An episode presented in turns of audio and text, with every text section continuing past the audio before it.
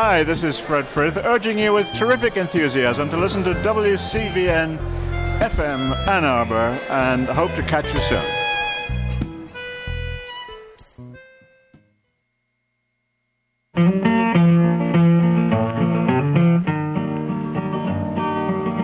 This land is your land, and this land is my land, from the California to the New York Island, from the Redwood Forest to the Gulf Stream waters.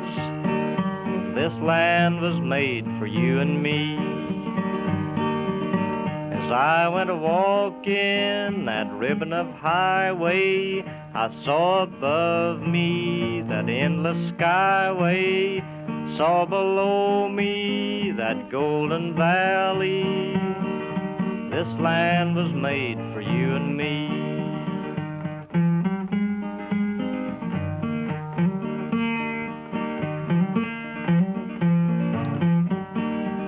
I roamed and rambled, and I followed my footsteps. And good afternoon. Welcome to Living Writers. This is Frank Yulee, sitting in for your summer host, Amanda Yulee, and your regular host, T. Hetzel. We've been doing the, uh, the Yulees have been doing the summer, and uh, this is our final show, and we're doing a special tribute today from the vault with our host, Ashley David, who interviewed Senator John McCain on December 7th, 19, I'm sorry, 2005, Pearl Harbor Day, as a matter of fact. And uh, Senator McCain, who recently passed away, has uh, was down here in the studios at WCBN on that day with Ashley, and we will give you that interview now. And um, we hope you enjoy it. It's uh, quite enlightening and still timely today. So we do this in the memory of Senator John McCain.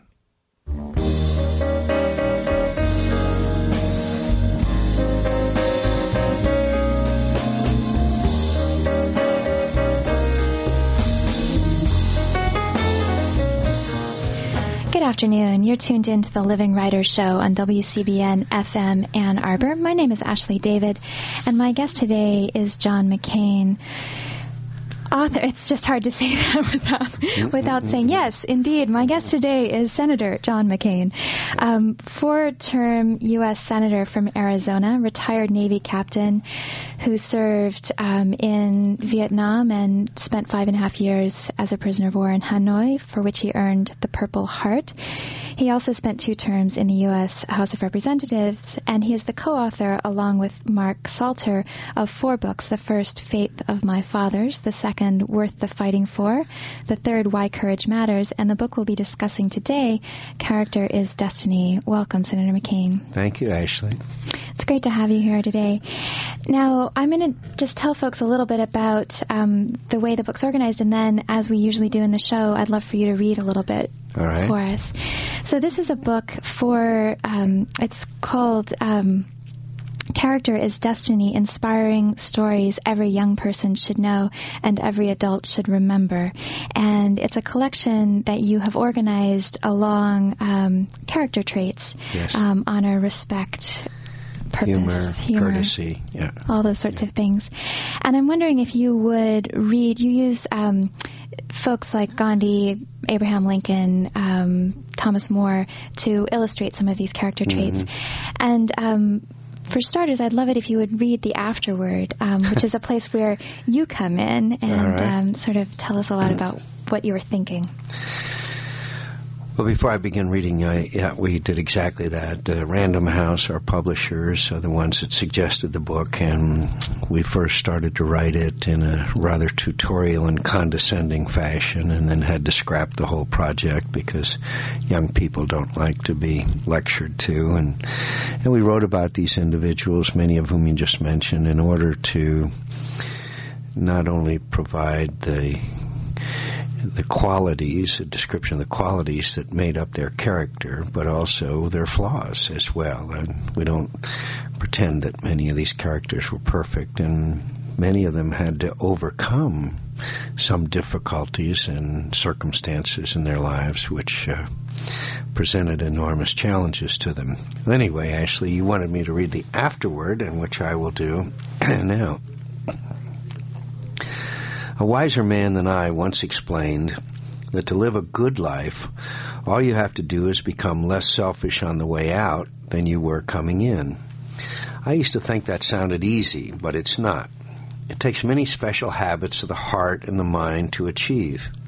It's the hardest work of anyone's life, but it is the work that will make you the happiest. It takes strength, not physical strength, but moral strength. The strength to sacrifice for an ideal. It takes understanding and wisdom and a mind that questions belief and conventions that the heart suspects are false. And it takes love. Love for something greater than yourself. Love that is much more than desire or affection. It is a love that does not yield to disappointment or suffering, but recognizes and defends the good in the world, and in that purpose finds true happiness. Selfishness is the enemy of these qualities and of happiness. The happiest people might not be the luckiest or the safest or the most comfortable or the most popular, but they are, I observed, the least selfish. They are those people who are less selfish today than they were yesterday, and less selfish tomorrow than they are today, and on and on, day after day, until many years later, they look back on their life and are happy to see that it was good, not perfect, not without mistakes, not without disappointment and hurt, maybe not all they once dreamed it would be, but good. It's not my place to teach you these truths. But old men always seem to have more to say than the young care to hear. It's a bad habit, but we mean no harm. Perhaps it's because we have fewer choices of our own left to make and fewer chances left to improve our character that we cannot help but want to meddle with yours. So bear with me for one more reminiscence. It's a story of good character taught to me by men who had more of it than I have. In the prison I lived in, so far from here and so very long ago, I served with men of extraordinary character. Honorable men, strong, principled, wise, compassionate, and loving men. Better men than I in more ways than I can number. As I mentioned earlier, we were often treated cruelly. For several years, we were tortured by our captors. Some of us were beaten terribly and worse. Some were killed. Sometimes we were tortured for information that could be used to help our enemy fight the war, and sometimes for information they could use against other prisoners. Most often, they tortured us to compel us to make statements criticizing our country and the cause we had been asked to serve. Many times they would briefly suspend the torture and try to persuade us to make the statement by promising that no one would hear what we said or know we had sacrificed our integrity. Just say it, and we will spare you any more pain, they promised, and no one, no one will know. But the men I had the honor of serving with always had the same response. I will know. I will know. That, dear reader, is good character. And I hope it's your destiny, your choice, your achievement to hear the voice in your own heart when you face hard decisions in your life, to hear it say to you again and again until it drowns out every other thought, I will know, I will know, I will know. Wonderful. Thank you very much. Now, you say in the, you begin the book with the words, I don't believe in destiny, I believe in character. And, um, that's something that, that those are the sort of development of character is something that you've explored in, in all of your books. Mm-hmm. In um, your second book, Worth the Fighting For, you referred to many people who have influenced you and have been, um, if not outright heroes, then just um, folks who've made a big difference in your life and helped you sort of figure out how it is to be who you are. And I'm wondering, in this book, these are characters, um, historical characters like Leonardo da Vinci, um, Sojourner Truth. Um, I mentioned Gandhi earlier. Um, I'm wondering how you chose these characters to illustrate the lessons. Well, uh, Mark Salter, who was my administrative assistant and dear and close friend. Uh, we've been together for 16 years. We sit down in the evenings in the Senate and with a tape recorder and sometimes take notes and we just bat ideas and thoughts and uh, individuals uh, back and forth, and then we write it up, and then we fix it, and then we review it, and um, so it's kind of a team effort with him doing most of the work. Actually, when I at the beginning of the book say that you know that that your character is not. Um, uh, they're, they're, it's not destined. What I mean by that is that um, some of our characters and some of us are blessed with good families, good lives, happy homes, and then there's others of us who are not so fortunate. And many of the characters in this book had wonderful homes and upbringings, but many of them did not. Wilma Rudolph was one of ch- 20 children uh, and was crippled with polio and later ended up to be a Olympic champion, as you know. Uh, Abraham Lincoln had terrible bouts of depression. Uh, we write about uh, Winston Churchill and what he called his black dogs. Basically, he suffered bouts of serious depression. But when Winston was young, his father was a terribly cruel man who later died of syphilis, and his mother was very uh, flagrant in her in her behavior. Now here's a boy at age nine. Age nine was sent away to one of these public schools was totally neglected by his parents. They would never come to see him, and uh, and in the book we we write about the fact that uh, as one aspect of it was that he got into into Sandhurst, which is the British military academy, and he failed to pass the test, but then on the third try he managed to pass it barely and he couldn't get in the infantry, which was the desired thing. He could only get into the cavalry. But he wrote his letter, his father, a, um, a letter and shared with him the good news that he would enter Sandhurst after all.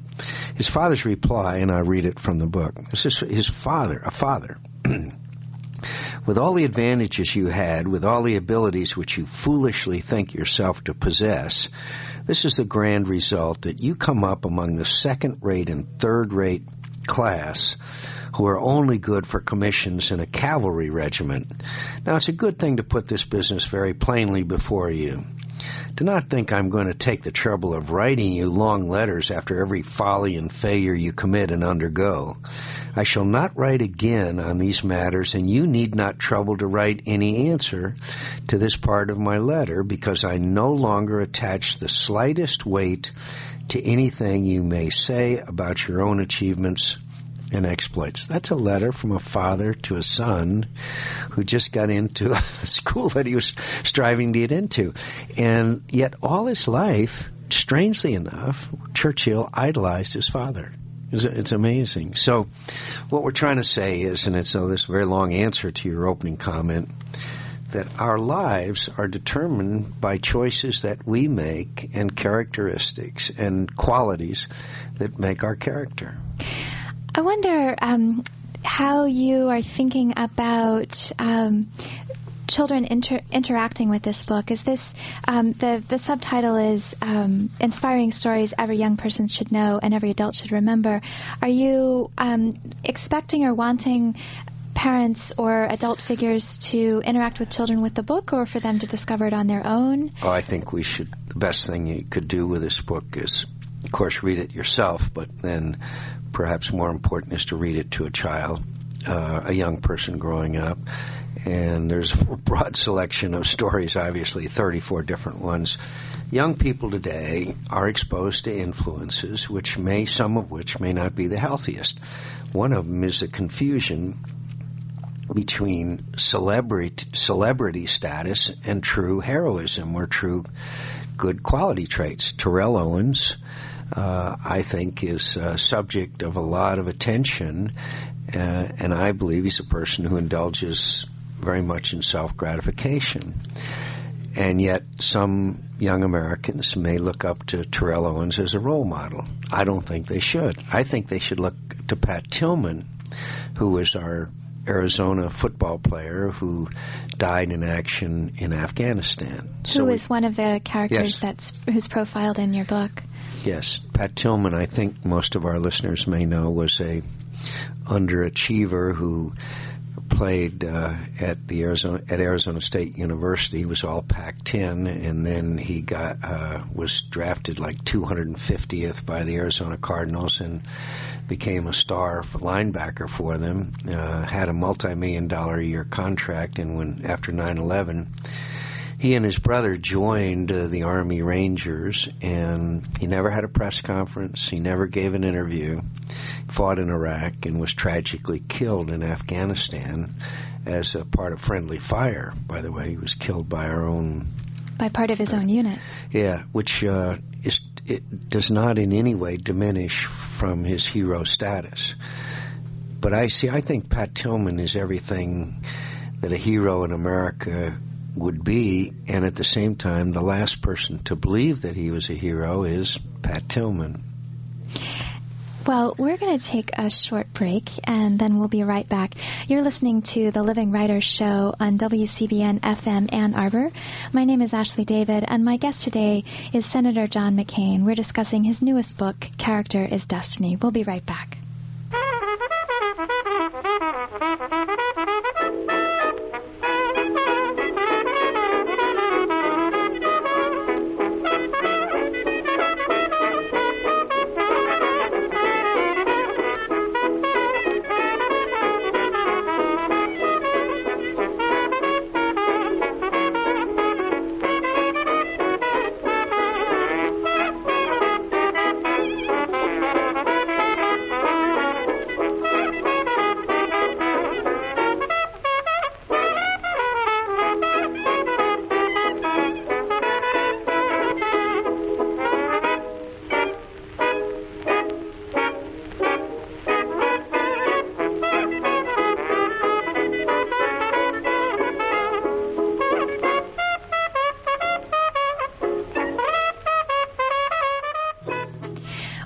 You're tuned into the Living Writers Show on WCBN FM Ann Arbor.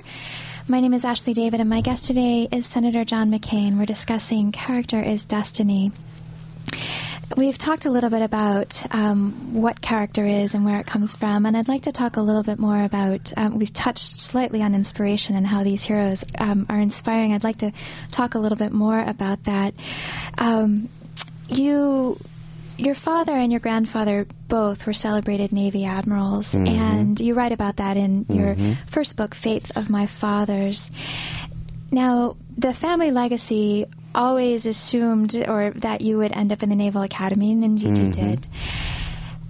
And you write in one of your subchapters in Character's Destiny, in the, the um, section of the book called Honor, and the, the chapter Respect about Gandhi.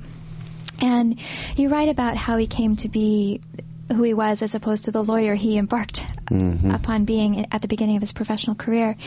And you credit the indignities that he suffered in apartheid in South Africa with um, marking his turning point and sending him on the road of, of service that he Mhm. followed. And I'm wondering, you had sort of a, a predetermined path for you. It was the Naval Academy Mhm. and hopefully to um, spend the rest of your your entire career in the Navy, as both your father and your grandfather had done. And I wonder what your own turning point was was when you went from um, whether it was as when uh, when you were a child or, or much Mhm. later when you began to sort of move out of the path of this is the preordained and this is the life that I'm going to to choose. Well, I, it's a little complicated because I wanted very badly to be in the Navy and be a fighter pilot. That was my only goal in life. Uh, but at the same time, I resented very much sort of having that path charted for me, and uh, the pressures were just total that I was going to follow in their footsteps. So that and I'm sure other character flaws uh, contributed to my extreme rebelliousness at the Naval Academy. I was always in trouble. I was always skirting the the demerit system and always doing something uh, sometimes pretty flagrant to violate the rules and alienate uh, my company officer and others who were who were um, given the responsibilities to make good naval officers out of us. So um, I wanted to be in the Navy. I wanted to follow in their footsteps, but my resentment at being forced to do so manifested itself with uh, a rebelliousness that they still tell stories about. and um, you clearly have sort of you made it through that rebellion. Barely. You graduated from the Naval Barely. Academy and went off um, and Yeah. retired from the naval service. when I came back from captain. prison, I, I after a period of time, I was able to get back on flying status, and then I was unable to stay on flying status, and that basically was the factor that forced me out of the Navy. Were there moments um, along the way that um, helped you figure out what was reasonable rebellion and what was No. sort of No, I had- unreasonable rebellion? I had no balance. No. Would you say you do now? I hope so. I hope that I hope that only if only you yeah yeah I and I recognize better. I understand better now. But I also had a very good time. I mean, we did a lot of interesting and entertaining things. So, but um, you know, I, I was proud of my legacy. My family really militarily goes all the way back to our Revolutionary War, and uh, and several uncles and ancestors that fought in the Civil War. So. Uh, and uh, your son, who shares your name, is headed off to the Naval Academy. He's in his first year at the Naval Academy, yes. I was on the Imus show this morning and he asked me, was he behaving better than I did? And I said, uh, I don't know because uh, I don't ask and he doesn't tell. So, so um, but uh, yeah, he's, he's there. In fact, we went to the Army Navy game last Saturday. It was very enjoyable.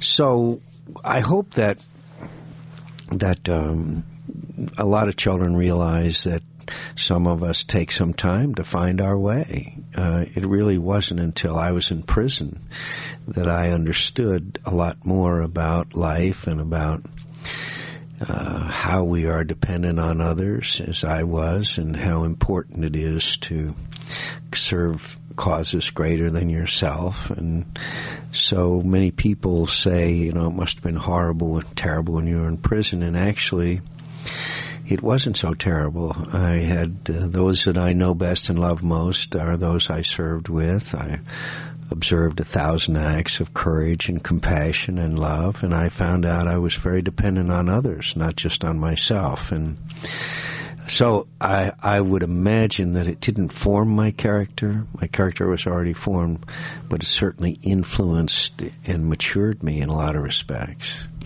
Now, that um, understanding that we're all dependent upon each other in one way or another, that we're not as independent as we tend to believe. Um, No is man is an island. No man is an island.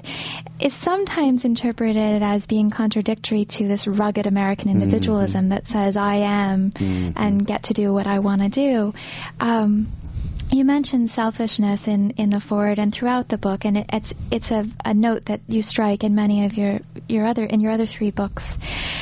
I wonder what you're thinking the greatest challenge for young people is today to sort of learn that lesson. We're in a, a very different world from the one that you grew up in and, and the one that I grew up in. I grew up in a pre-internet world, and um, and uh, I there we're in this globalization has changed the way we do things. The internet's changed the way we do things. We're in a very consumer-oriented period of our lives. and uh, an atmosphere of almost instant gratification, obviously, an instant response, which reduces uh, time for contemplation and thought. Um, but on the other hand, you also have uh, the ability to access knowledge and information that's not believable. I mean, it's not believable.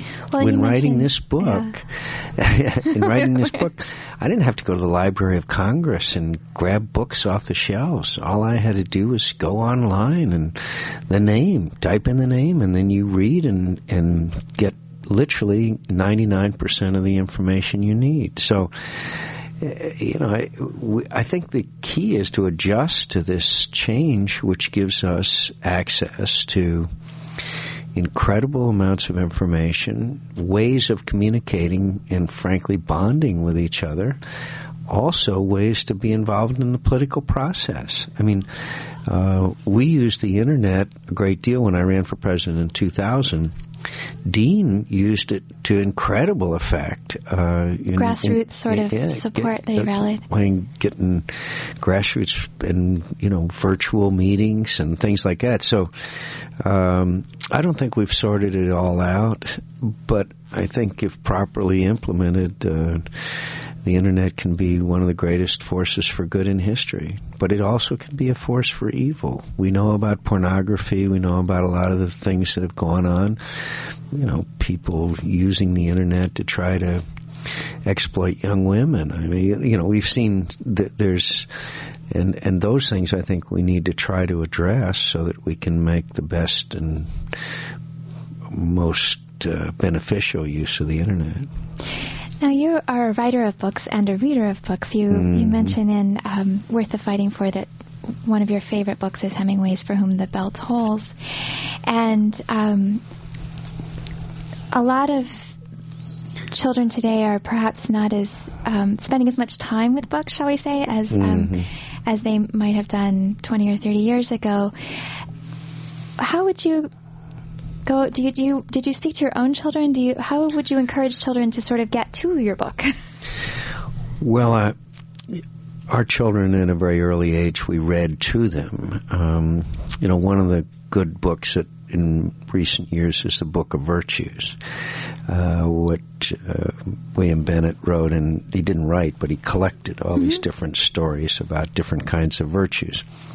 Ours is somewhat like that, but we write the stories. We don't just collect other people's stories. And uh, so we would read to our children a lot, and every Christmas we go on a trip and we take books and we read and talk about them. Um, my children, I exchange books with, and we discuss them now. They're they're older. I have daughter in college and one at the Naval Academy and one in high school and one in uh, just uh, finishing eighth grade. But so we discuss these things a lot and you know, it's not so much that reading is an acquired taste, but once you enjoy reading, it's something you miss terribly if you don't do it.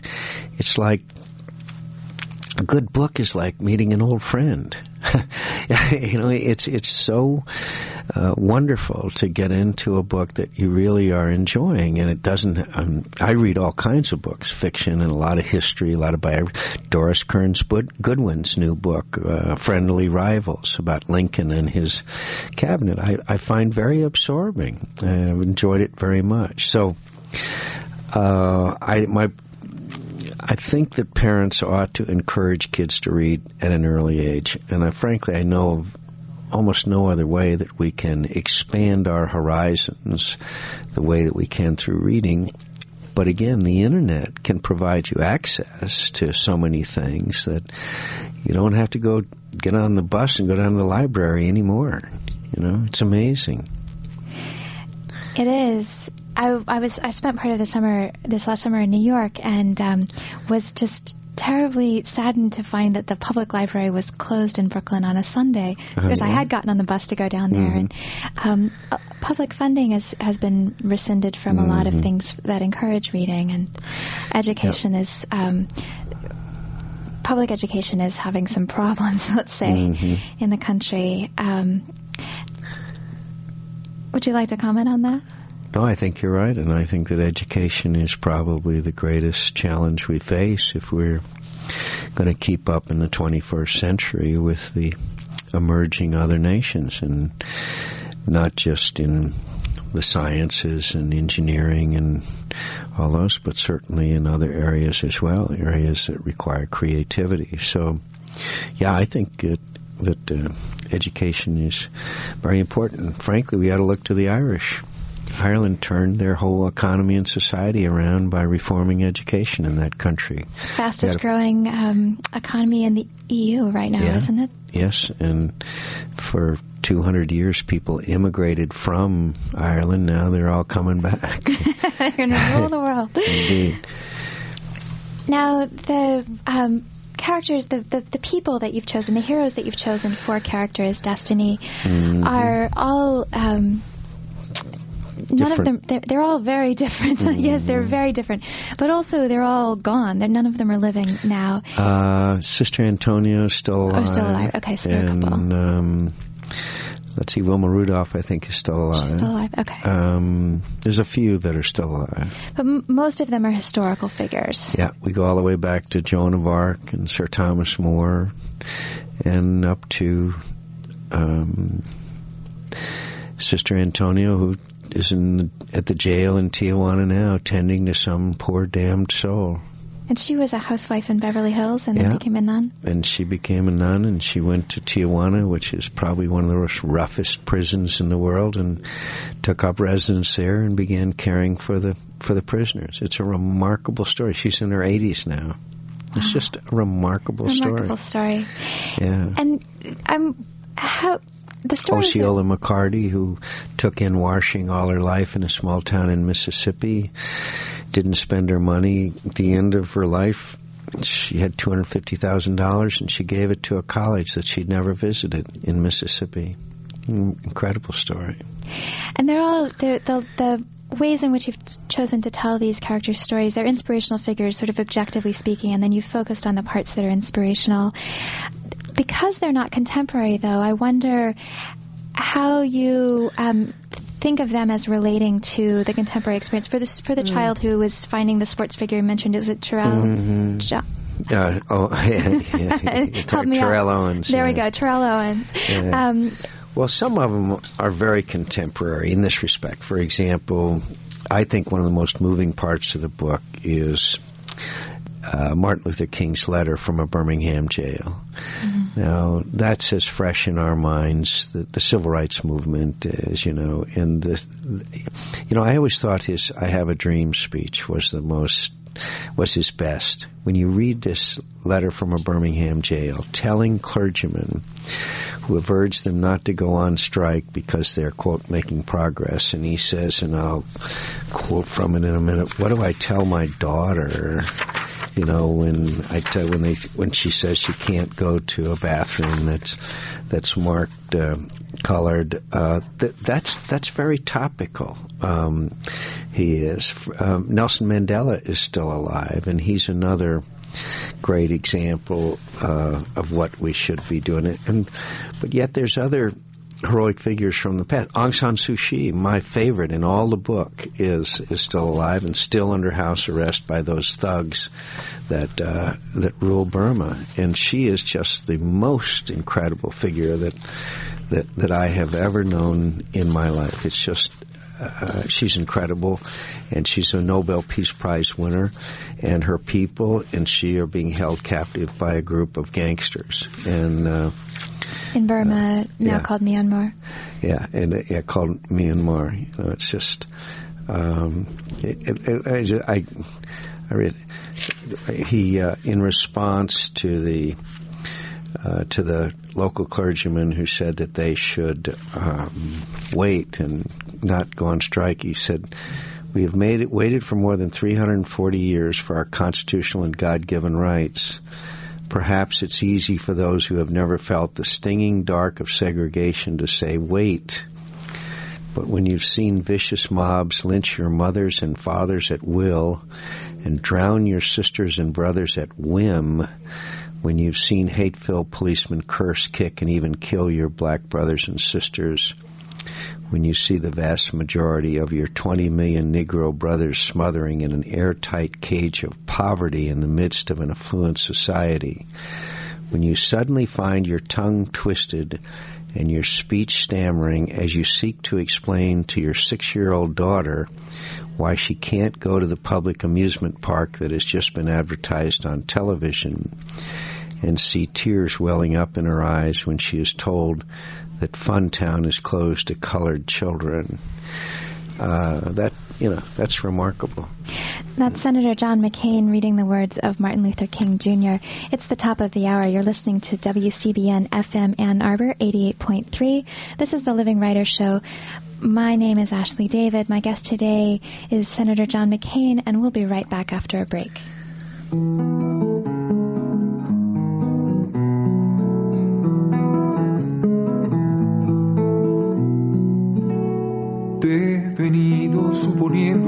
Hacen faltan tal cual si pudiera verlos como son. Solo quiero resumirte que al principio te pensaba y que hoy contemplo en ti la costa donde voy. Si te cuento que esta unión de dulce y sal me sujetó y otras cosas parecidas que me envuelven y me dan de imaginar. Es que me deleito tanto escuchándome inventarte en mi prisión. Es mi sueño preferido y no quisiera un día notar que este encuentro no me sucedió jamás. A mí que vuelvo a amanecer para tu aliento muchas más veces de las que hubiera confesado ayer. Que despido al sol poniente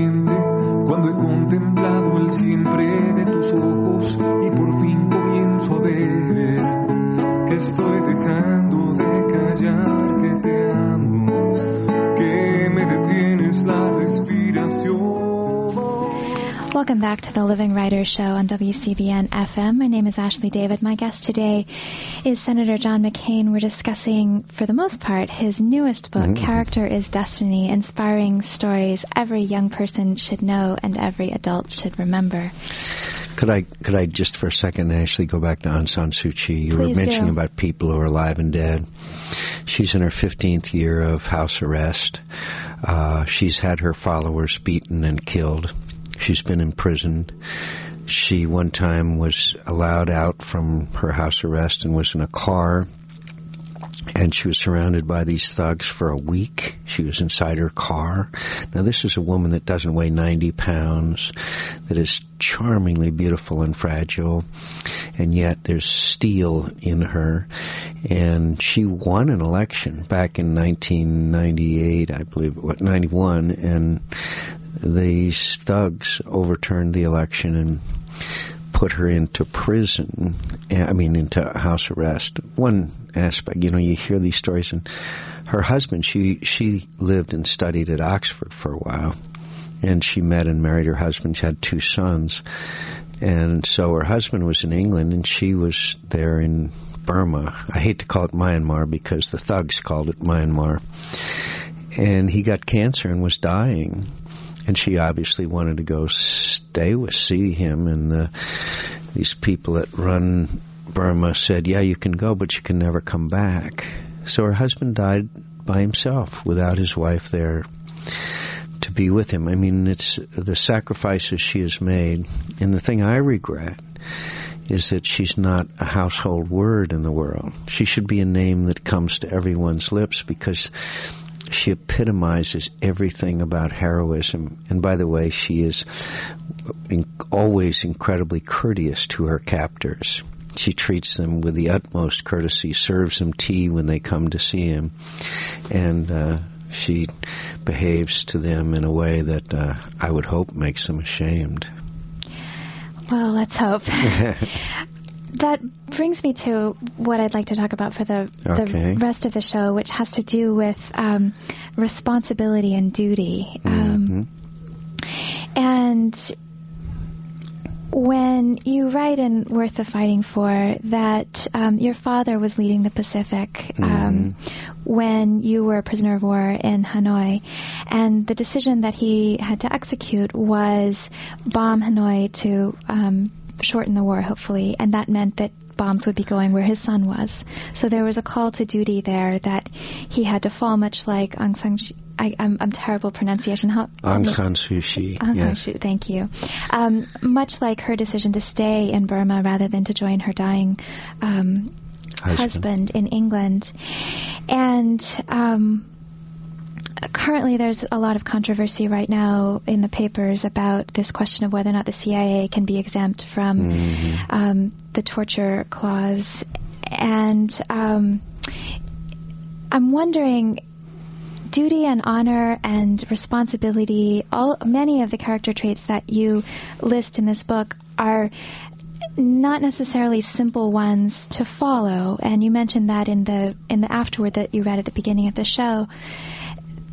So I'm wondering how you make the decisions when the decisions are difficult. How do you follow um, a path that makes the most sense when, say, for example, your personal sense of duty conflicts with a duty that you are sworn to follow? Well, in the case of the torture situation, very briefly, um, we're fighting two wars in this world one on the ground in Iraq and Afghanistan, and the other is a war of ideals, of hearts and minds. And the thing that separates us from those who want to destroy us, those who engage in Muslim extremism, um, uh, they don't have any of those ideals and standards. And so we must maintain higher standards, which is what our country was all about. And it's not about the terrorists, it's about us and what kind of people we are. Um, I think that in order to make the tough decisions, it's like you have to sort of like build something. You have to to be imbued with certain ideals and beliefs and fundamentals that when you are tested, even if you fail, you come back. I don't think anyone expects perfection in this world or life. But what we do expect, I think we should expect of ourselves, is to try to do better every day, become less selfish every time, so that when the testing comes, you will know. you know, you will know, and that is, is it a what conscience then? it's. It's. I think it's. In, it's being imbued with the ideals and characteristics that give you the strength to confront difficult challenges. Um, when I was in prison, because of my father's position, the North Vietnamese offered me a chance to go home. I was not in very good shape, and obviously I was tempted to do so. But our code of conduct, which is something that every military man is guided by, said that you go home in order of capture. And there was many people, a couple of hundred, a hundred or so, that had been there before I was. So I refused the offer. And by the way, I'm glad I didn't know the war was going to last for another three years. But anyway, um, so um, the reason why I think I was able to make that decision was one, love of my comrades and desire not to leave them, but two, the fact that I knew deep down that it was not the most honorable thing to do. And that's where all the reading and all the study and all the the effort at trying to be a better person uh, paid off. But I've also got to tell you, I failed several times in prison to be as strong as I had hoped that I would be, and I failed. And when I failed, I was picked up and encouraged and sustained by my comrades, and I was stronger for it. So um, again, I don't want anyone that's listening to think that we can are capable of living perfect lives. In fact, many times we learn through failure. We we bounce back and we're better people for it. Uh, but what we should do, as I said, every day try to be less selfish than the day before, and tomorrow be less selfish than we were today. And I still remain a selfish, egotistical politician, but I try all the time to live a better life and be a, a better public servant than I was yesterday. Do you see the country learning from its mistakes currently? Are you heartened or are you Uh, feeling like we're in the trenches? I think we're in a bad period. I think there's a lot of bad things going on in Washington. I think there's uh, we're in democracies we go through kind of cycles of uh, corruption and then reform, and I think it's about time we had reform. You saw where one congressman now is going to go to jail for. Uh, and he was a former Navy pilot, and there's others. A scandal, a scandal about this guy who was a lobbyist named Abramoff and his buddy Scanlon, and it's it's. But the good thing about our system of government is that we become aware of these sins, we address them, and we fix them, and we reform, and we move on. In many other kinds of government in the world, they never do. And so it's a weakness but a strength in America that we have things go wrong, but we fix them. Well, on the Let's Fix the Wrongs note, um, it's about time to wrap things up. And you're reading tonight, is that correct? Uh, yes. Are you reading at Borders yes, at 7 Borders. p.m.? Yes, at Borders Bookstore. At, uh, yes. On 7 Liberty. I believe it is, no? Yes, indeed. Okay. So you'll be reading from your book, Character's Destiny. And signing books, and indeed. signing books and all of that. yeah. Well, Senator McCain, I'd like to thank you very much for joining us today. It's been a pleasure to have you. Thank you for having me on, Ashley, and it's a pleasure to get to know you. My guest today on the Living Writers Show has been Senator John McCain. I'd like to thank our engineer Chaz Barrett for doing such a lovely job. And I would like to thank you for tuning in.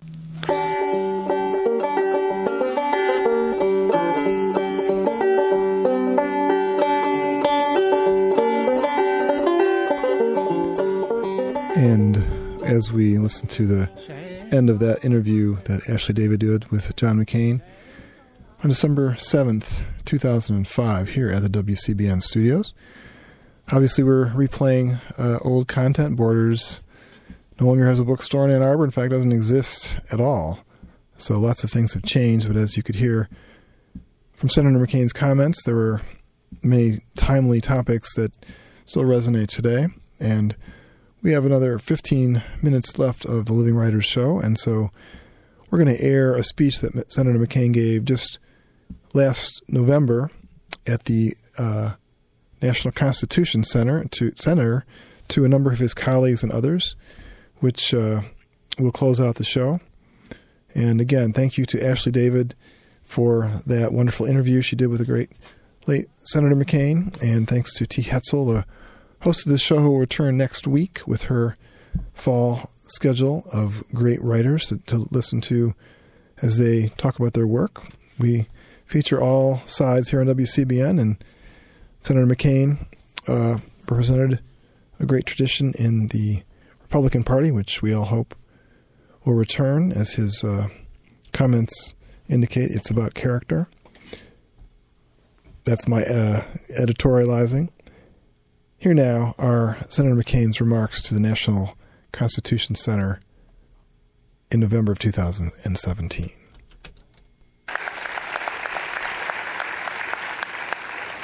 Thank you, Joe, my old dear friend, for those mostly undeserved kind words. Vice President Biden and I have known each other for a lot of years now, more than 40 if you're counting. We knew each other back when we were young and handsome and smarter than everyone else, but were too modest to say so. Joe was already a senator, and I was the Navy's liaison officer to the Senate. My duties included, as he mentioned earlier, escorting Senate delegations on overseas trips, and in that capacity, I supervised the de- delegation's luggage, which could require now and again, when no one of lower rank was available for the job, that I carry someone else's bag. Once or twice, that turned out to be the young senator from Delaware. I've resented it ever since.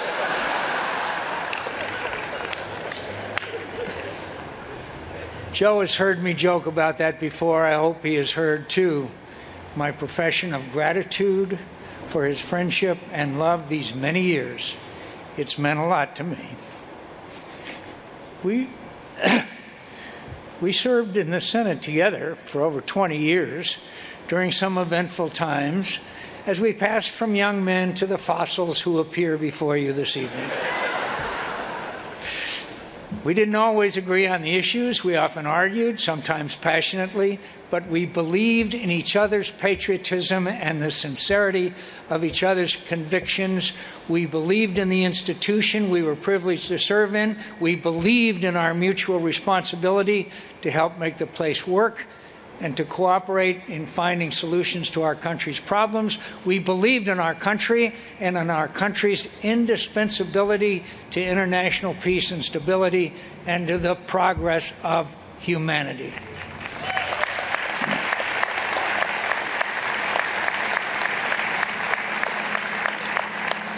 And through it all, whether we argued or agreed, Joe was good company. You all know he is good company. so thank you, old friend, for your company and your service to America. Thank you, too, to the National Constitution Center and everyone associated with it for this award. Thank you for that video and for all the too generous compliments paid to me this evening. I'm aware of the prestigious company the Liberty Medal places me in. I'm humbled by it, and I'll try my best not to prove too unworthy of it. Some years ago, I was present at an event where an earlier Liberty Medal recipient spoke about America's values and the sacrifices made for them. It was 1991, and I was attending the ceremony commemorating the 50th anniversary of the attack on Pearl Harbor. The World War II veteran, estimable patriot, and good man, President George Herbert Walker Bush, gave a moving speech at the USS Arizona Memorial. I remember it very well. His voice was thick with emotion as he neared the end of his address. I imagine he was thinking not only of the brave Americans who lost their lives on December 7, 1941, but of the friends he had served with and lost in the Pacific, where he, where he had been the Navy's youngest aviator. Look at the water here clear and quiet, he directed. One day, what now seems another lifetime, it wrapped, it, it wrapped its arms around the finest sons any nation could ever have, and it, and it carried them to a better world. He could barely get out the last line. May God bless them, and may God bless America, the most wondrous nation on earth. The most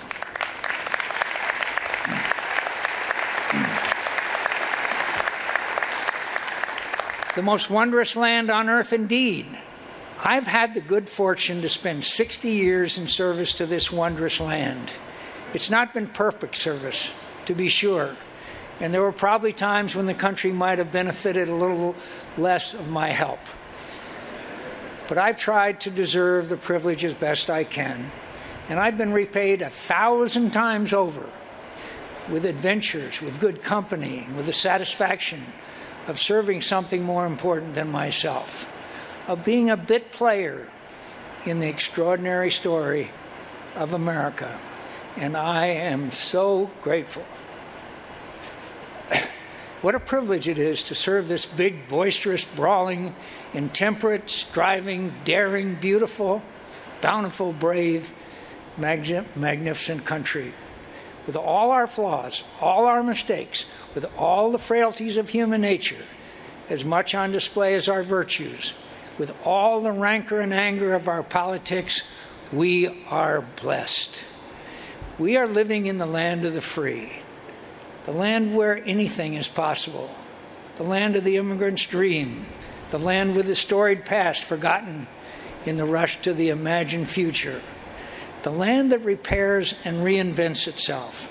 The land where a person can escape the consequences of a self centered youth and know the satisfaction of sacrificing for an ideal. The land where you can go from aimless rebellion to a noble cause and from the bottom of your class to your party's nomination for president.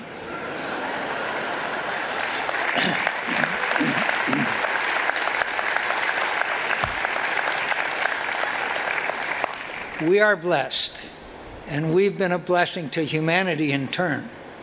The international order we helped build from the ashes of World War and that we defend to this day has liberated more people from tyranny and poverty than ever before in history.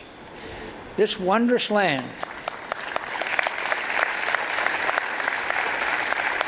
This wondrous land has shared its treasures and ideals and shed the blood of its finest patriots to help another, to help make another better world. And as we did so, we made our own civilization more just, freer, more accomplished, and prosperous than the America that existed when I watched my father go off to war on December 7th, 1941 to fear the world we have organized and led the three quarters of a century, to abandon the ideals we have advanced around the globe, to refuse the obligations of international leadership and our duty to remain the last best hope of Earth for the sake of some half baked, spurious nationalism cooked up by people who would rather find scapegoats than solve problems.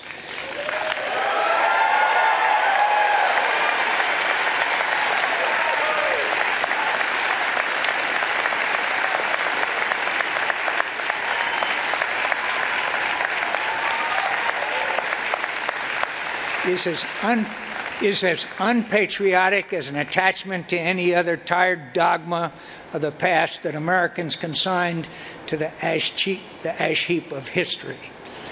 We live in a land made of ideals, not blood and soil. We are the custodians of those ideals at home and their champion abroad. We've done great good in the world. That leadership has had its costs, but we have become incomparably powerful and wealthy as we did. We have a moral obligation to continue in our just cause, and we would bring more than shame on ourselves if we don't.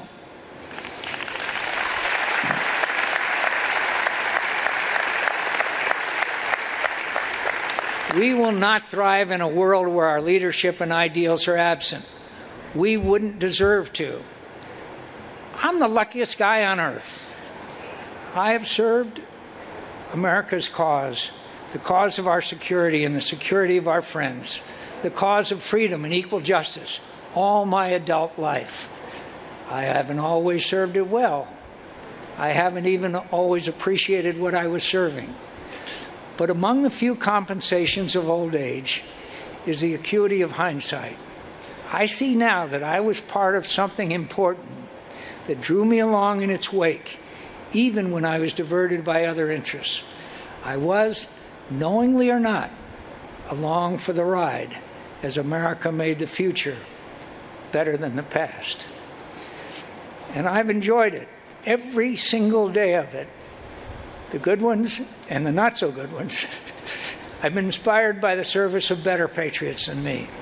I've seen Americans make sacrifices for our country and our causes and for people who were strangers to them, but for our common humanity.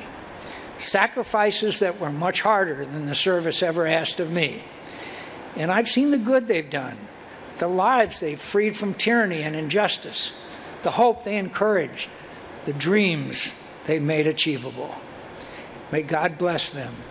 May God bless America and give us the strength and wisdom, the generosity and compassion to do our duty for this wondrous land and for the world that counts on us. With all its suffering and danger, the world still looks to the example and leadership of America to become another better place. What greater cause could anyone ever serve? Thank you again for this honor. I'll treasure it.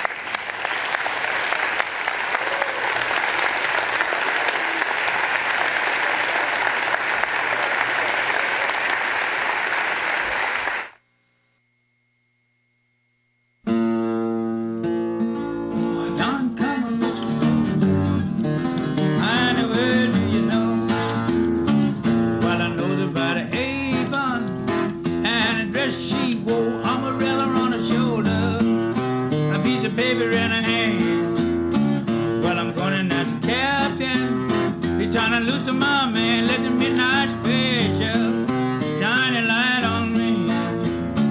Let the midnight special shine a heaven-loving light on me. When you get up in the morning, when that big bell rings, goes a march to the table. You meet the same old thing, not talking on the table. Ain't nothing in my pants.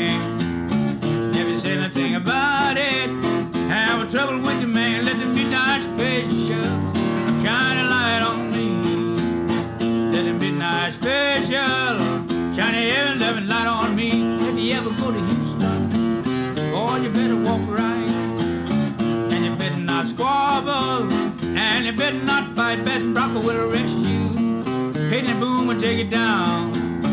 You can bet your bottom dollar that your sugar land bound. Let the midnight special shine a light on me.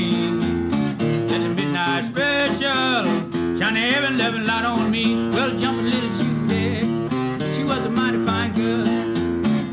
Judy brought jumping to there's a whole round world. Well, she brought it in the morning, just a wild or day. but she brought me the news, and my wife was dead. That started me to grieving, who been hollering and crying. Then I began to worry about a great long time. Let the midnight special shine a light on me. Let the midnight special shine a heaven loving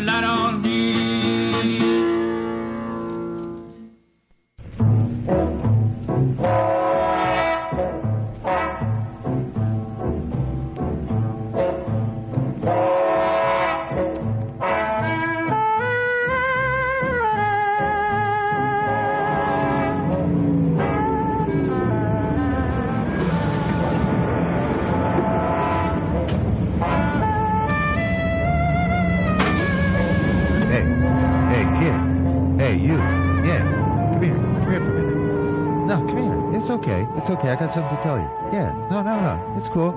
Hey, listen. You new here? Uh huh. You new here, huh? Uh huh. Uh huh. Where you from? Oh yeah. Uh huh. Uh huh. Well, listen.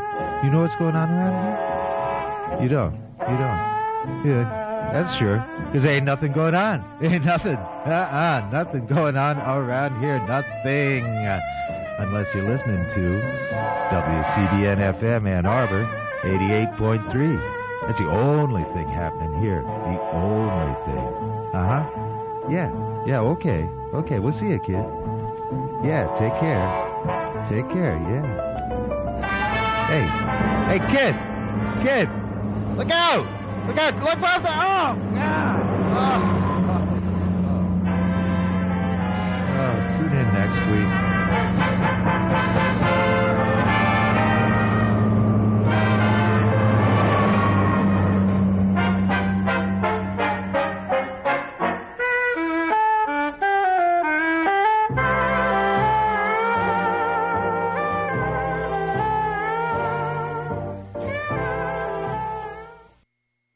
Ladies and gentlemen, that was Grant Fisher, fine gentleman uh, from the WCBN News Department. Days gone by, Ann Arbor native, somewhere out in the world. It's 6:02. My name is Mars, and I'm here